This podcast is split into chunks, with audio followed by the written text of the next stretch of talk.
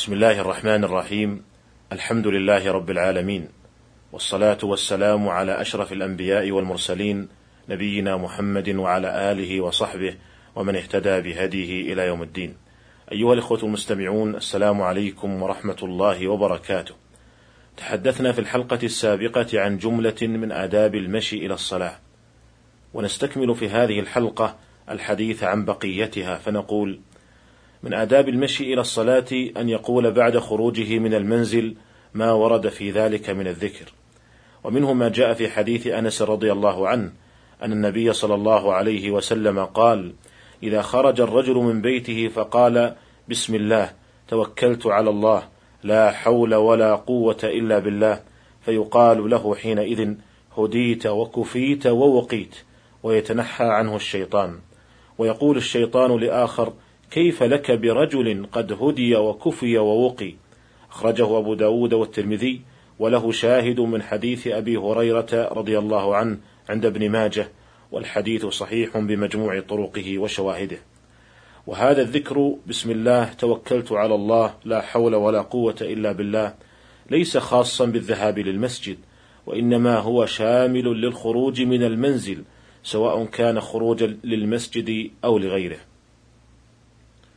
وجاء في صحيح مسلم من حديث ابن عباس رضي الله عنهما أن النبي صلى الله عليه وسلم كان يقول إذا خرج إلى الصلاة اللهم اجعل في قلبي نورا وفي لساني نورا واجعل في سمعي نورا واجعل في بصري نورا واجعل من خلفي نورا ومن أمامي نورا واجعل من فوقي نورا ومن تحتي نورا اللهم أعطني نورا. لكن جاء في بقية روايات مسلم لهذا الحديث أن النبي صلى الله عليه وسلم كان يقول في صلاته أو في سجوده. وجاء في رواية البخاري وكان يقول في دعائه اللهم اجعل في قلبي نور الحديث. وجاء في رواية الترمذي أن النبي صلى الله عليه وسلم قال ذلك حين فرغ من صلاته. وجاء عند البخاري في الأدب المفرد كان النبي صلى الله عليه وسلم إذا قام من الليل يصلي فقضى صلاته يثني على الله بما هو أهله ثم يكون آخر كلامه اللهم اجعل في قلبي نورا الحديث. وجمع الحافظ ابن حجر رحمه الله بين هذه الروايات بأن النبي صلى الله عليه وسلم كان يقول ذلك عند القرب من فراغه أي من الصلاة. والحاصل أن أكثر الروايات تدل على أن هذا الذكر إنما يقال في صلاة الليل أو بعد الفراغ منها وليس عند الذهاب للمسجد والله تعالى أعلم. ومما روي من الأذكار الضعيفة عند الخروج للمسجد ونذكره هنا للتنبيه على ضعفه ما أخرجه أحمد وابن ماجه عن أبي سعيد الخدري رضي الله عنه أن النبي صلى الله عليه وسلم قال: من خرج من بيته إلى الصلاة فقال: اللهم إني أسألك بحق السائلين عليك وبحق ممشاي هذا فإني لم أخرج أشرا ولا بطرا ولا رياء ولا سمعة. خرجت اتقاء سخطك وابتغاء مرضاتك. أسألك أن تنقذني من النار وأن تغفر لي ذنوبي إنه لا يغفر الذنوب إلا أنت. أقبل الله إليه بوجهه واستغفر له سبعون ألف ملك. وهذا الحديث ضعيف لا يصح ولا يثبت عن النبي صلى الله عليه وسلم وقد ضعفه النووي وغيره من أهل العلم. ومن آداب المشي إلى الصلاة أن يتجنب تشبيك أصابعه. فقد نهى النبي صلى الله عليه وسلم عن تشبيك الأصابع لمن خرج إلى المسجد كما جاء ذلك في حديث أبي هريرة رضي الله عنه أن النبي صلى الله عليه وسلم قال إذا توضأ أحدكم في بيته ثم أتى المسجد كان في صلاة حتى يرجع فلا يفعل هكذا وشبك بين أصابعه. أخرجه الدارمي والحاكم بسند صحيح. وإذا كان من خرج للمسجد منهيا عن تشبيك أصابعه فمن كان داخل صلاته فهو أولى بالنهي عن تشبيك الأصابع. ولهذا عده كثير من الفقهاء من مكروهات الصلاة.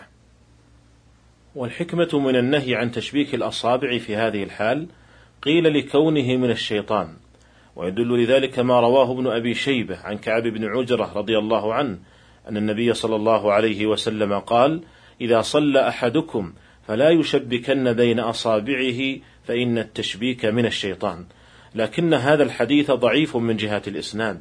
قال الحافظ ابن حجر رحمه الله في إسناده ضعيف ومجهول وقيل الحكمة أن التشبيك نوع من العبث فلا يليق بالمصلي. سواء كان قد دخل في الصلاة أو كان في طريقه إليها. فإنه إذا خرج من بيته إلى المسجد فهو في صلاة. ولعل هذا القول الأخير هو الأقرب في هذه المسألة والله تعالى أعلم. وأما تشبيك الأصابع بعد الفراغ من الصلاة فلا بأس به ولو كان داخل المسجد. قال البخاري في صحيحه باب تشبيك الأصابع في المسجد وغيره. ثم ساق بأسانيده عدة أحاديث عن النبي صلى الله عليه وسلم وفيها أنه عليه الصلاة والسلام شبك بين أصابعه. ومن هذه الأحاديث حديث ذي اليدين في قصة سهوه عليه الصلاة والسلام حين صلى بالناس صلاة الظهر أو العصر ركعتين ثم سلم فقام إلى خشبة معروضة في المسجد فاتكأ عليها كأنه غضبان. ووضع يده اليمنى على اليسرى وشبك بين أصابعه فنبهه ذو اليدين على السهو فقام فصلى ركعتين ثم سجد سجدتي السهو. ففي هذه القصة شبك النبي صلى الله عليه وسلم بين أصابعه لما ظن أنه فرغ من الصلاة. فدل ذلك على جواز التشبيك بين الأصابع وعدم كراهته بعد الفراغ من الصلاة. والحاصل أن التشبيك بين الأصابع له ثلاث حالات. الحال الأولى حال خروجه إلى الصلاة وهذا قد ورد النهي عنه كما سبق. الحال الثانية حال الصلاة وهذه الحال أشد نهيا من الحال الأولى. الحال الثالثة بعد الفراغ من الصلاة فلا بأس بتشبيك الأصابع حينئذ ولا كراهة في ذلك. ومن الآداب أيضا أن يتوضأ المسلم في بيته.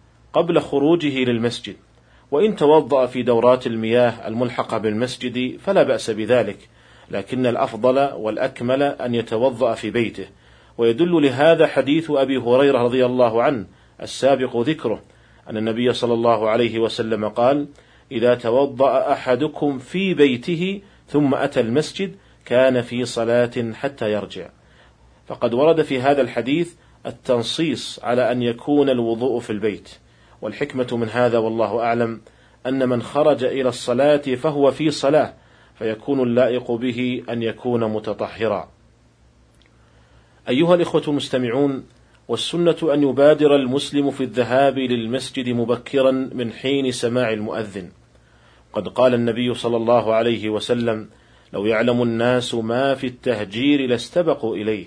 متفق عليه. والتهجير هو التبكير إلى الصلوات. وفي الصحيحين أيضا عن أبي هريرة رضي الله عنه أن النبي صلى الله عليه وسلم قال: إن أحدكم إذا توضأ فأحسن وأتى المسجد لا يريد إلا الصلاة لم يخط خطوة إلا رفعه الله بها درجة وحط عنه بها خطيئة حتى يدخل المسجد. وإذا دخل المسجد كان في صلاة ما كانت تحبسه وتصلي عليه الملائكة ما دام في مجلسه الذي يصلي فيه. تقول اللهم اغفر له اللهم ارحمه ما لم يحدث.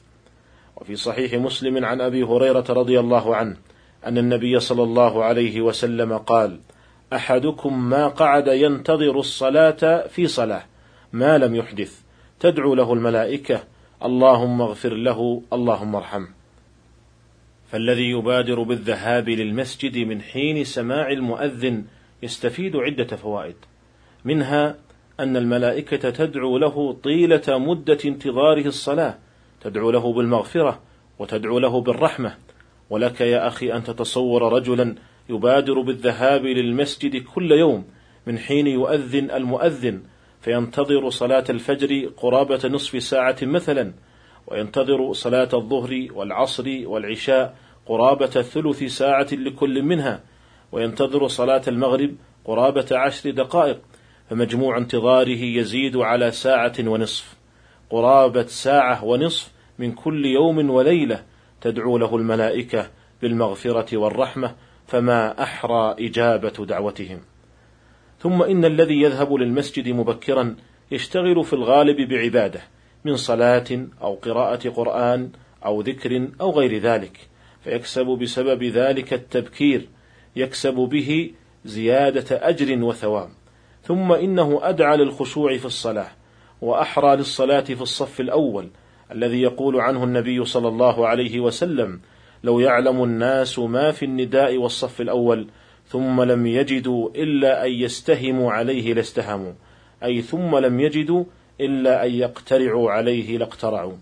أيها الإخوة المستمعون هذا هو ما اتسع له وقت هذه الحلقة. ونلتقي بكم على خير في الحلقة القادمة إن شاء الله تعالى. والسلام عليكم ورحمة الله وبركاته.